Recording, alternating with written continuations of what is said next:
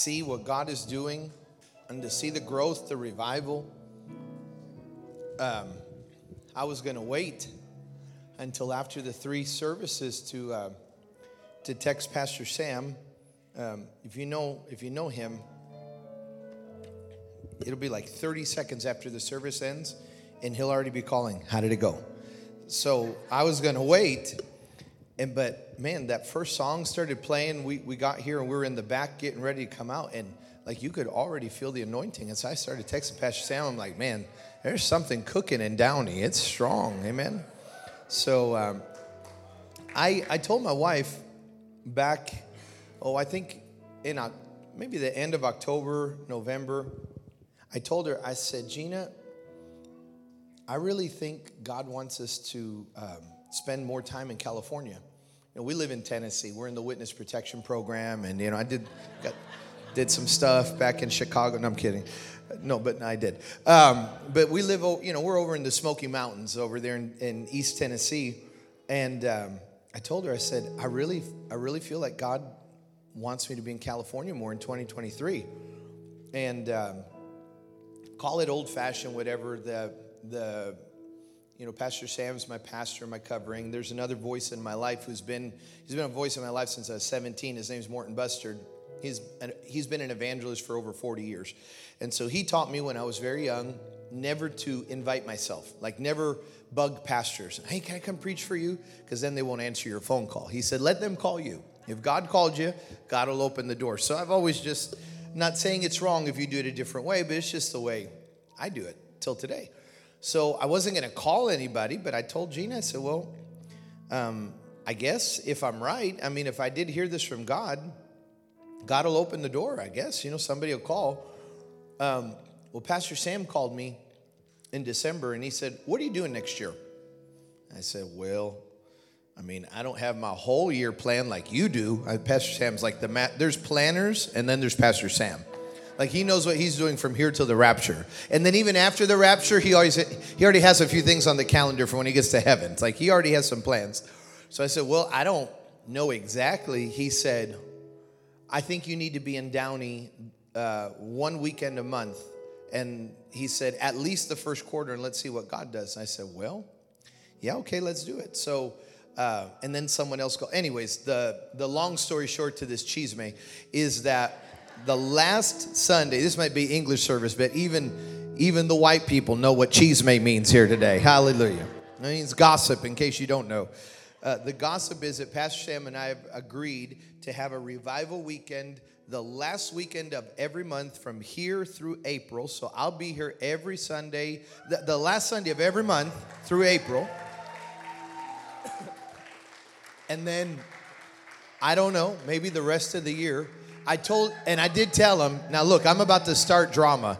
Because I told him, I said, well, if I agree to do this, then you got to come one of the weekends. Like, I'm like, what if we had a revival weekend with Pastor Sam and Pastor Tony and, and Pastor Charlie, and we just do one big, like, miracle, you know, just uh, revival. So I'm working on that. Just pray that God will give me influence. I get the man of God back over here. But um, so I'm just, I have no other agenda but revival. No other agenda but seeing souls saved, baptized in the Holy Spirit, water baptized. When I come in February, uh, we'll have the baptistry ready. Uh, this month alone, and this is a, a very unique thing that God is doing. That, by the way, this isn't my sermon, I'm just really long winded. Um, very unique this year. Last year, we saw a very, very strong outpouring of the Holy Spirit. Um, 100,000 people ish. You know, we don't have the exact number, but just a strong outpouring of the Holy Spirit, people being baptized in the Holy Spirit, speaking in tongues. This year, there has been a very strong anointing for water baptism.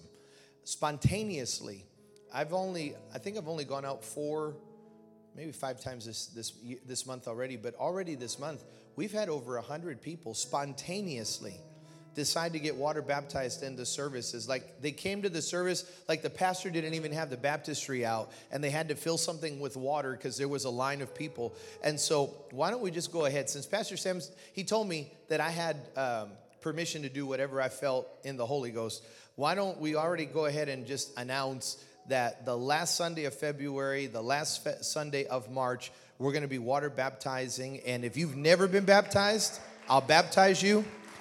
If you got baptized and it didn't stick, like, you know, some stuff has happened, and see what had happened was, if that's your story, then I invite you back to the waters of baptism.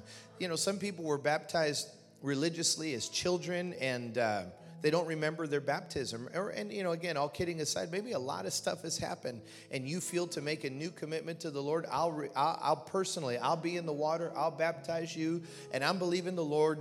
I'll tell you, my faith is very strong right now. I'm believing the Lord that uh, last weekend of February, somewhere between 25 to 50 people are going to be water baptized in this church. I just believe it's going to happen, and uh, we're going to have revival. So, thank you in advance. And then we were just talking back there. I know this is the English speaking crowd, but the last Saturday of March is what do you call it? Noche de Avivamiento Pentecostal. You know it's good when it has that many words and that many syllables. Noche de Avivamiento Pentecostal. If you say that four times, we'll count you as speaking in tongues today. but um, it's going to be a, a, a, Saturday night, oh, a Sunday night of old school Spanish Pentecostal. The stuff I was, I don't know any of the new stuff. I don't know it. I know that stuff right there. That night, I'm bringing my flag, my tambourine, my shofar. No, I'm kidding. No, I will. That's the night I'm gonna. We're gonna have so much fun.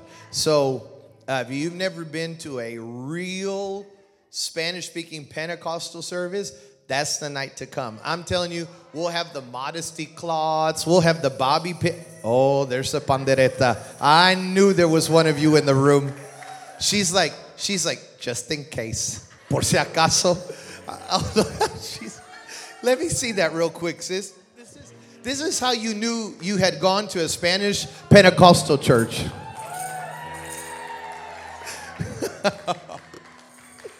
oh, man.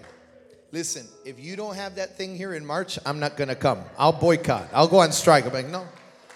Without, I don't praise without ribbons. Hallelujah. So, man, we're going to have a time, but I'm excited you know, God did a great, great, um, a great thing in Southern California over 100 years ago in a, a, well, in Azusa. You know where Azusa is, but Azusa Street Revival was so great it touched the entire world. It was the greatest outpouring of the Holy Spirit that humankind had seen since the day of Pentecost. And us spirit filled believers honor, reverence, and we thank God for what He did. But there's a lot of us that are, and, and understand what I'm saying we're tired of talking about what he did rather than be able to talk about what he's doing. So let me explain that. You never forget your testimony. You always celebrate what God did, but you can't live in yesterday. I believe the God that moved in Azusa Street 120 years ago is the God that could give the Downey revival right now. The way they talked about Azusa, they could talk about Downey. It was just it was a bunch of poor, broke people meeting in a barn that launched a worldwide revival. I don't see, I looked you all over. There's money here. I don't see anybody broke in this church. I mean, what could God do here? God could do a great thing. And so come with that kind of expectation. I have high faith. I don't come, man, I hope, I hope God shows up. I hope somebody gets healed. I come in with expectation. So I'm always looking. I'm like a nosy kid. What you get? I'm like, you know, like the Sunday after Christmas when you go to church and the, in the youth group, they're like, hey, what you get for Christmas? What you get? What you get? I come in, I'm like, hey, did you get healed? Did you get the Holy Ghost? You, is your marriage better? Are your kids serving the Lord? Because I expect it to happen. I expect it. I'm not hoping and I'm not even praying. I expect it. We grew up singing, and I won't make you sing it now, but we grew up singing a song saying, I just feel like something good is about to happen. I just feel like something good is on its way. God has promised He'd open all of heaven. And brother, this could be that very day. And then the last line says, And if God's people humble themselves and they look to Jesus, expecting as they pray. Some people pray with zero expectation. They throw a Hail Mary to heaven. But I'm over here expecting that when the prayer goes up, the blessing and the answer is coming down. So I believe it. I just feel like something good's going to happen.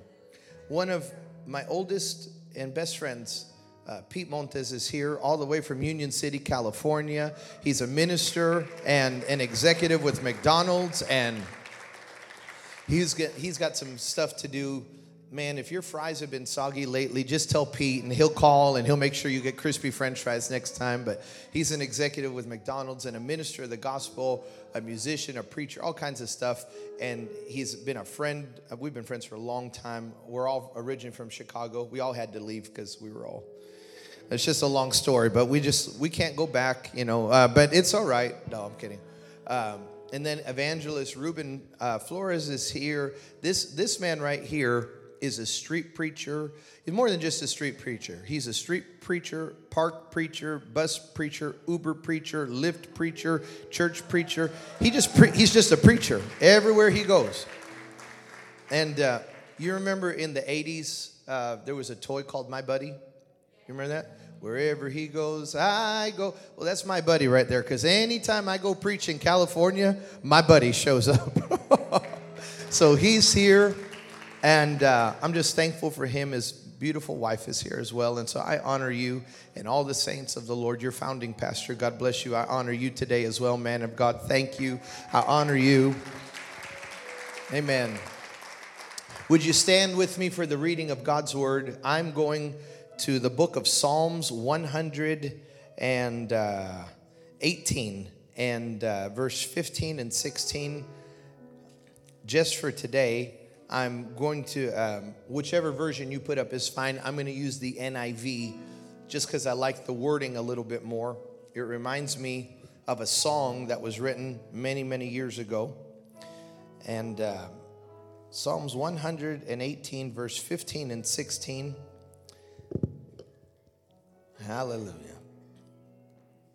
This is the sermon of my heart at this moment in time. And. Uh, the Bible says, Shouts of joy and victory resound in the tents of the righteous. For the Lord's right hand has done mighty things. The Lord's right hand is lifted high. What I really want to focus on, though, is that first phrase of verse 15 Shouts of joy and victory resound in the tents of the righteous. And so, um, I'm not as good as Pastor Sam about titling sermons, but I'm going to go ahead and call this one today Prepare Your Tent. Prepare Your Tent. Father, I thank you because I know you're already here. Your presence is so strong. Thank you for this wonderful church and this body of believers that loves you so much. Use me for your glory today. May your words come from my mouth, from my lips. Let everything I do and everything I say point to you and bring glory to your name. Touch our ears to hear our hearts to receive, our minds to discern what thus saith the Lord. And I ask that you would confirm it with a mighty move of your spirit. And we say the house is ready for the word. In Jesus' name, everybody said, You can be seated in the presence of the Lord. Thank you, brother. My sermon today is uh, uh, partially inspired by uh, an occurrence in, uh, that happened in our home uh, Thank you, brother. I'll be, I think I'll be good for about 20 minutes and then I'm going to need you again. Because um, what's going to happen, I'll get distracted, I'll start singing, and then you'll, you'll leave bad Google reviews. You'll be like, no, I, I didn't go for a concert. Um, my, I have a, my, we have five teenagers at home. It's the reason I traveled alone this weekend. Um, needed a break. I saw, I saw them with their little baby and they're, they're, you know, just holding. I'm like, oh, I remember when they were little. I wish they were little again. Because like right now, it's like we got a clearance sale at our house. who wants a teenager? We got you just take your choice. Um, but my youngest had knee surgery recently. He had four knee dislocations over the last several months. He's a soccer player and uh, dislocated his knee in April, and then it happened again. So after the fourth one, they said we're going to have to do knee surgery.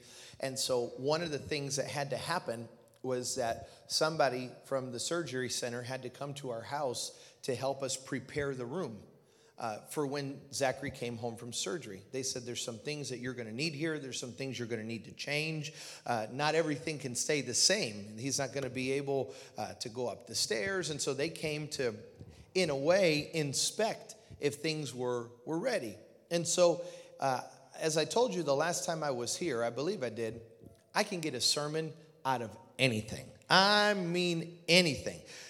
Two weeks ago, Gina and I were getting, we're uh, getting, uh, walking out of the house into the garage to get in the car, and we heard something like just, you heard something just coming from the corner. And listen, I'll rebuke the devil and take authority. But I'll tell you right now, if a rodent comes, I'm like, nope. I'm be like, honey, I believe in women power. You take care of that one. I'm out. so I heard the I heard the movement in the corner, and I'm like, oh man. Well, you know, I had to like man up, you know, because I didn't want to be a complete wimp in front of my wife. So I had to man up, and so like I tiptoeing and looking and whatever. Well, it wasn't a wasn't a rodent. It was it was a bird. I got a, I had a sticky trap in the corner just in case something tried to sneak in there. Well, there was a, a bird and it was stuck, and I felt I felt horrible. I mean, you know, because and she's like, "That's what you get for leaving the garage door open." You know, she's my bishop. You know, she's just like, "Yeah, rebuking me, and that's what you'd get for leaving the door." I'm, you're not, we're not live, are we? Oh, are we? No? Okay, I'm to keep talking about her. She's like, you I got to close that door. In the noon service, 12:30, this is to be a completely different story. My wife and I held hands and we prayed together. She's like, She's like, they can't leave the garage door. Now, now look at that. You got a bird over there. She's like, you better go get that thing. I'm like, I don't want to touch it. And she's like, I'm telling you, if you get on an airplane and there's a dead bird in that, she's like, I'm going to lock the doors and you're just going to stand out there with your dead bird. I'm like, hey. I'm like, man, we need to go to that marriage retreat Downey's having. so I, the truth was, I was running a little late and I didn't really want to miss. By the way, this has nothing to do with my sermon. I'm on a rabbit show right now, but telling you how I can get a sermon out of anything. So I had to go run and do something, and I got back home and I could still hear the flutter coming from the corner. And I walked in the house and I'm just like, oh, I don't want to have to deal with this thing. So I don't know, maybe seven, eight hours later, I'm like, oh, I'm going to have to do this. And so I go outside and uh, I go to the garage and I push the button to open the garage door and I walk and all of a sudden a bird just starts whoo, whoo, whoo, around the garage and as soon as that door was open was out. And I'm you know I'm doing what any you know strong man would do. I was like hunkered down in between the cars hiding and I got up and I went to check the trap. The bird wasn't there anymore. That little bird had fluttered and whatever to the point till he finally got himself free from the glue trap. You say what does that have to do it reminded me of a verse that says, My soul escaped like a bird out of the snare of the fowler. I told my wife, I said, I'm going to preach about that bird one day. So now you know what I'm preaching about in February. When, this, when the enemy has you glued down, when he says there's no hope, my soul escaped like a bird. so I can get a sermon out of anything. And so they're at the house helping me, you know, about what we got to do for the room. And, and she's like, well, and she starts telling me, she's like, well, the first thing you got to do is you got to make room. I'm like, okay. She's like, and then you got to prepare the area. And I'm like, ooh, Lord. I mean, the you know my little Pentecostal twitch is coming, and I'm like, and then what? She's like, and then get make room for healing. I'm like, I'm like, and so she wasn't trying to preach, but I'm too churchy. I mean, like she, I'm like, ooh, go ahead, Bishop, go ahead. So that little conversation really inspired what I want to talk to you today about. Because the Lord put in my spirit that the anthem verse for this year is what we just read out of the book of Psalms. Shouts of joy and victory resound in the tents of the righteous. Another translation says, The song of victory is being sung in the household of those that are righteous. And the song is, The Lord's right hand has done many mighty things for us. Anytime you see the right hand of God in Scripture, we're talking about his miracle working power and authority.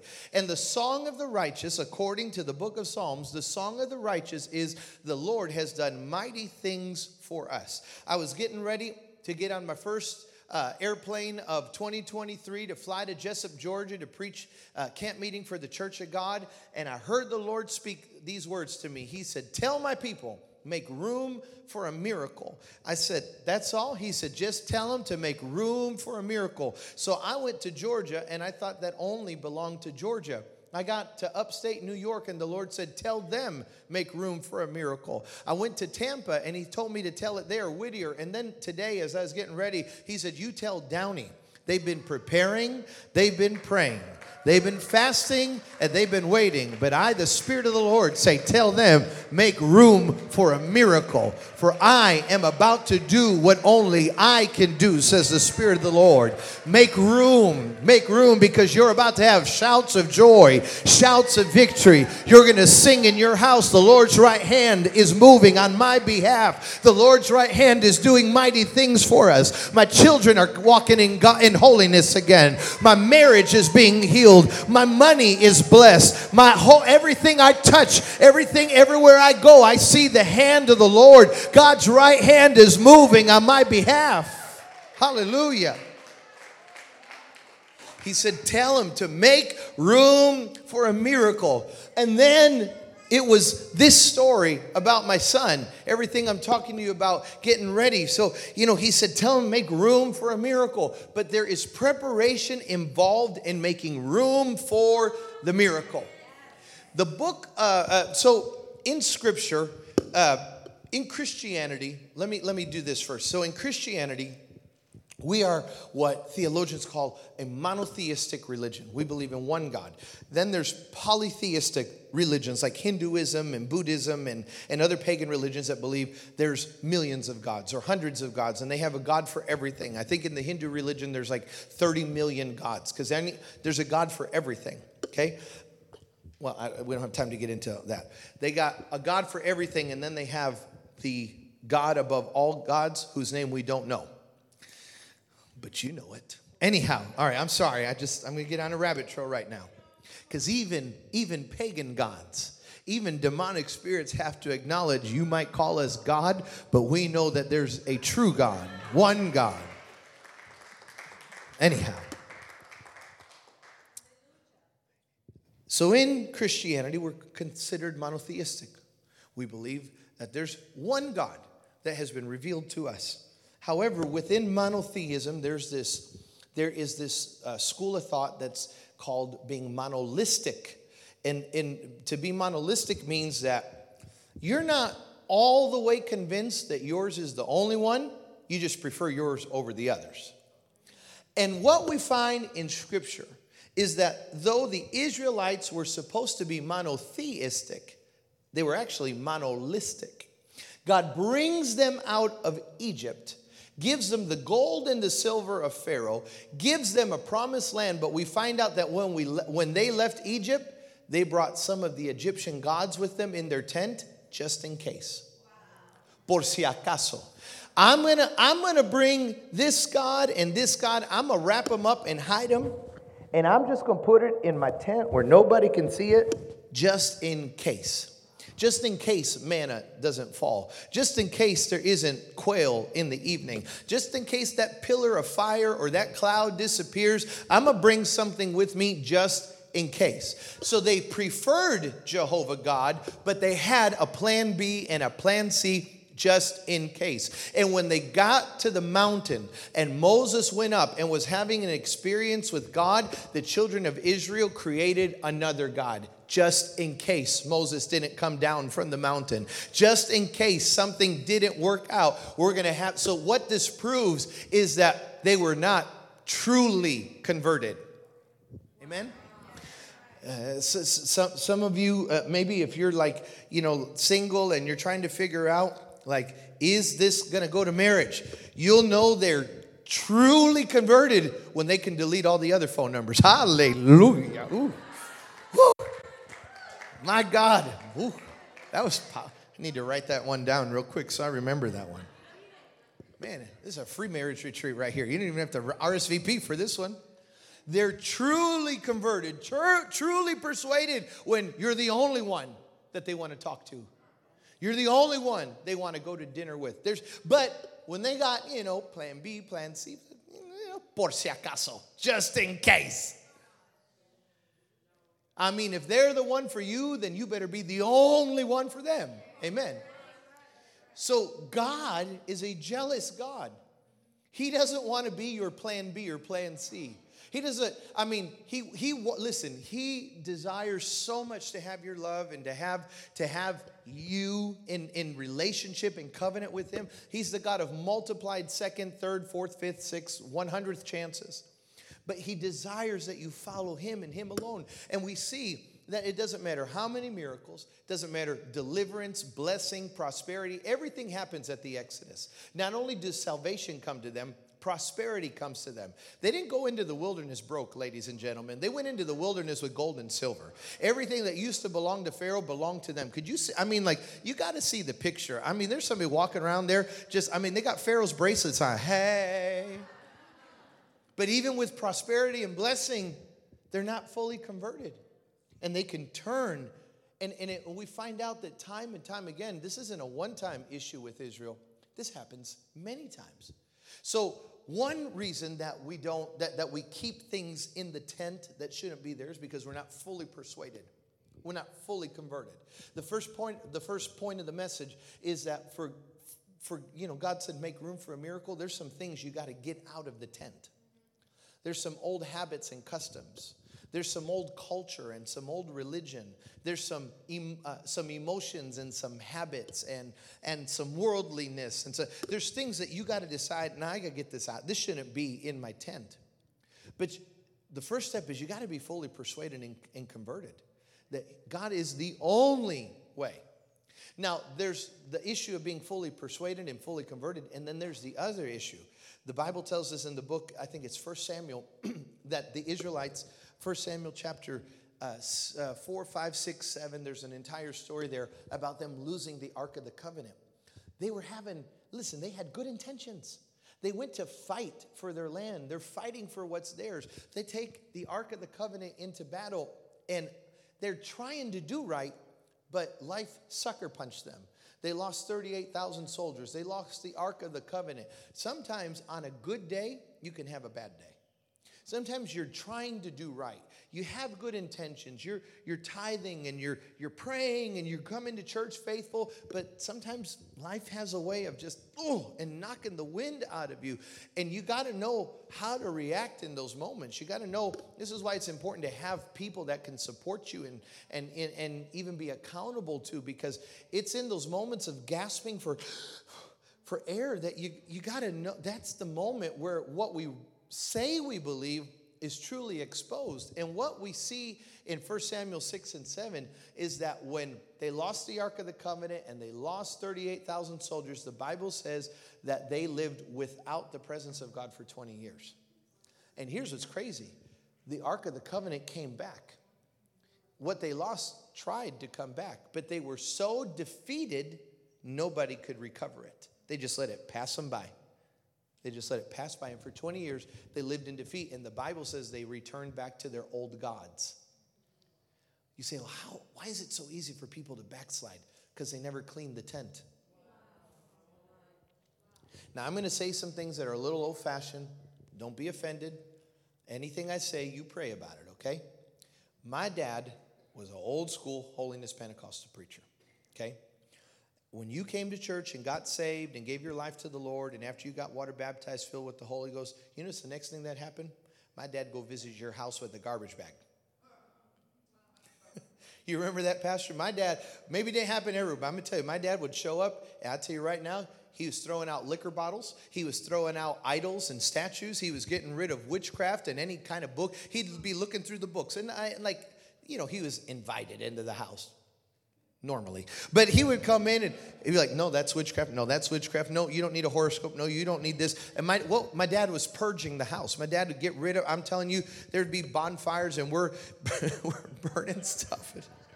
I mean, and my dad, he wasn't the kind that would just leave the, oh, Pastor, we'll get rid of the liquor bottles. He said, no, you won't. I'll take them. He said, I'm just trying to help you. It's not that I don't trust you, I don't trust the devil. And so my dad would go and get all those things out of what he was cleansing the house because he knows that he knew and he and we taught us that the enemy is he's searching who to devour. He's trying to get in there in a moment of, of in a moment of weakness. And so if God's brought you out of a lifestyle of drinking and alcoholism, if God's brought you out of that, but then something happens and there's still a bottle in the house, it's I, I told you, I'm, I'm still holiness, ladies and gentlemen. I might be wearing a t-shirt, but I'm still holiness. Hallelujah. But if you keep something like that in the house, there's going to be that that that that that desire to go back.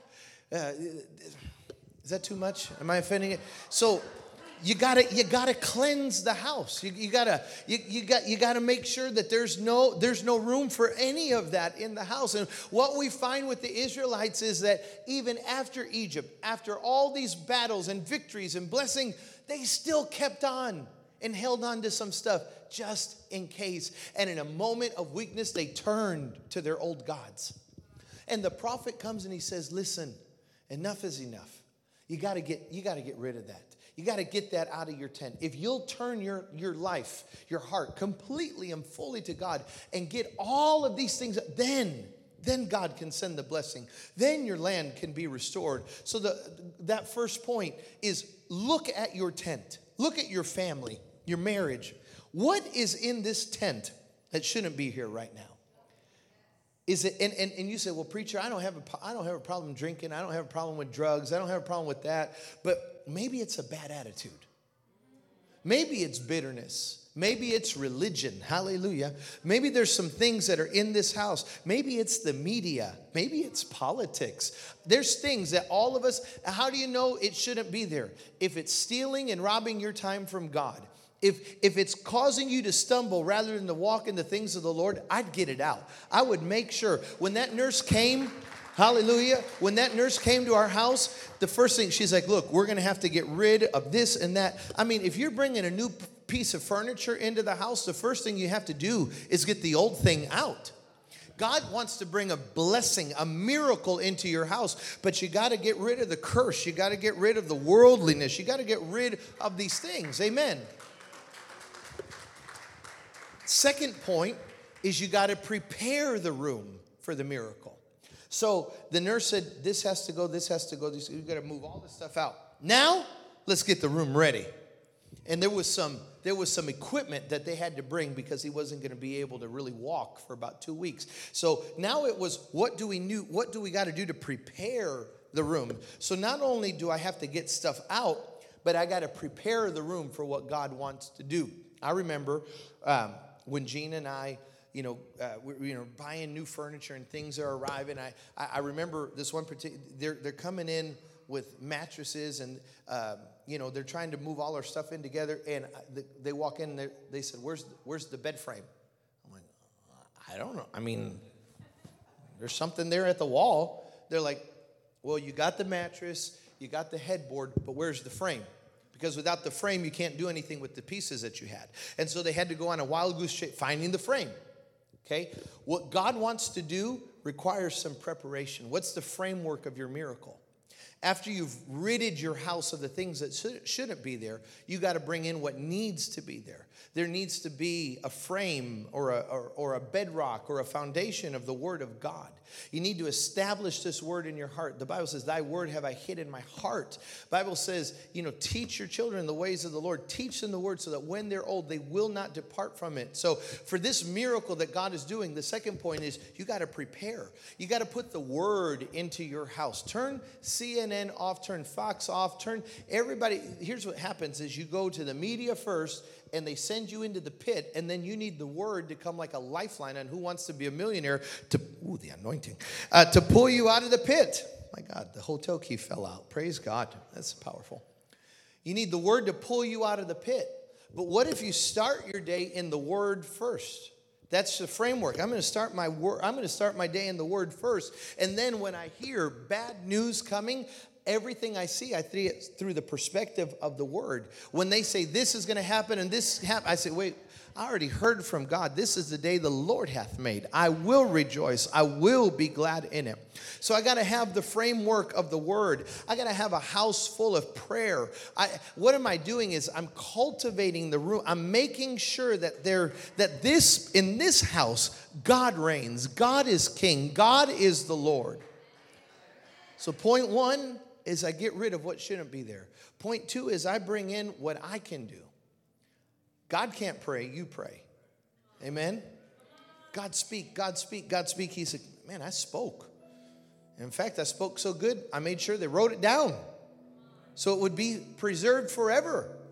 There's so many answers, so many the answers we need for today. Tomorrow are right here. You just got to get in the Word. And then the last point after you've cleaned the house and prepared the house, then God does what only He can do. The miracle, that's God's business. That's when God says, All right, this room, this house, this person, this life, this marriage is now ready for me to do what only I can do. And that's when the right hand of Almighty God moves on your behalf. Uh, Brother Pete and I were uh, we were at an event last night with some of our ministry partners, and Brother Pete was telling a story about uh, the pandemic, and he was working for a company, and um, and uh, a, a slip of paper that was the color pink came his way. You remember how scary some of that season was. I'm tired of talking about it as much as you are, but he talked about how in that season he started sowing a seed. He started, he's trusting the Lord. He started looking for a job. He started calling people. I mean, he didn't just sit home and cry. It would have been easier to just sit home and get angry. Man, I've been in church my whole life. I'm a tither, I'm a giver. I guess that didn't work out for me. And man, I play the drums and I lead service and I get to preach. And my mother's the national ladies president of my denomination. And this, I mean, it would have been easy for you to just fill out like a whole complaint card and email it to heaven. Elijah did that. Elijah called fire down from heaven. And then Jezebel said, I swear to God, I'm going to have your head. I'm going to kill you. And he went and he hid in a cave and started complaining. I'm the only one that serves you, and now they're going to kill me too. Pete did it different. Pete said, No, I'm a hustle. I got kids at home. I have five at home, you know, through a, you know, a blending of a family. He has like five on purpose. I mean, it's powerful. He's like, I got kids at home that need food. I got a wife who likes the house that we live in. I can't sit here and just cry. Well, I will get up. I'm going to go find a job. I'm gonna put seed in the ground because you can't have a harvest without seed. I'm gonna give offerings. I'm gonna believe the Lord. And now he's got a better job than the one that he used to have. God's blessed him exceedingly abundant. What did he do? He made room for a miracle. He made room for a miracle. He made sure I'm not going to have bitterness in my home. I'm not going to have depression in my home, but I'm going to have seed in my house. I'm, I'm going to trust the Lord and we're going to praise God. We're going to trust God even in the midst of all this all these question marks. He made room and then God swooped in. And God did what only God can do. And here's the good news. The God of Pete Montes is your God. If he does it for one, he'll do it for all. God, God's desire is to bless you and to be good to you. He's a good, good father. Yes, he is. It's his desire to see you walk in health and holiness. It's his desire to see you happy and joyful. It's his desire for you to be victorious because you're the visible image of the invisible God to the world. When people see you, they see God. And I just want to encourage you, if you stand with me today as I come to a close, I just want to encourage you make room for a miracle. Lord, make room for a miracle. Examine your life and see what needs to go. Then examine it and see what you need. And then when you do that, God says, Now it's my turn and I promise you, this year, you're, you're going to sing, The Lord's right hand has done mighty things. God healed, God delivered, God made a way, God blessed, God multiplied. I told you when I was here, even the speakers are saying amen right now. I told you the last time I was here. I prophesied to you, and I say it to you again that while this world says recession, recession, recession, the people of God will say revival, revival, revival. This recession isn't going to touch you. In the name of Jesus, it doesn't touch you.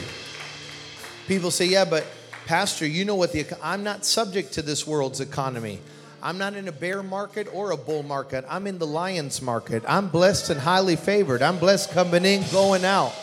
My God supplies all my needs according to his riches and glory. I put seed in the ground and I reap a harvest. God has never failed me. I've never seen the righteous forsaken. I've never seen the righteous begging bread. And if that was true for David in a cave, it's true for you in Downey, California in 2023. I declare and decree over you the prosperity of God, the healing virtue of God, the miracle working power of God. Victory, victory, victory. Shouts of joy resound in the tents of the righteous. And our song is The Lord's right hand has done mighty things.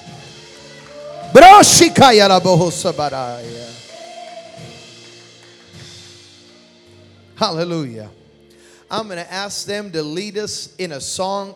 I already, they got a victory song. I don't even know what it is, but I feel it. And I want us to leave before we leave. I want us to make sure that we give God a praise like the miracles already taken place. Like the house you're trying to sell already sold. Like the car you're wanting to buy is already in your garage.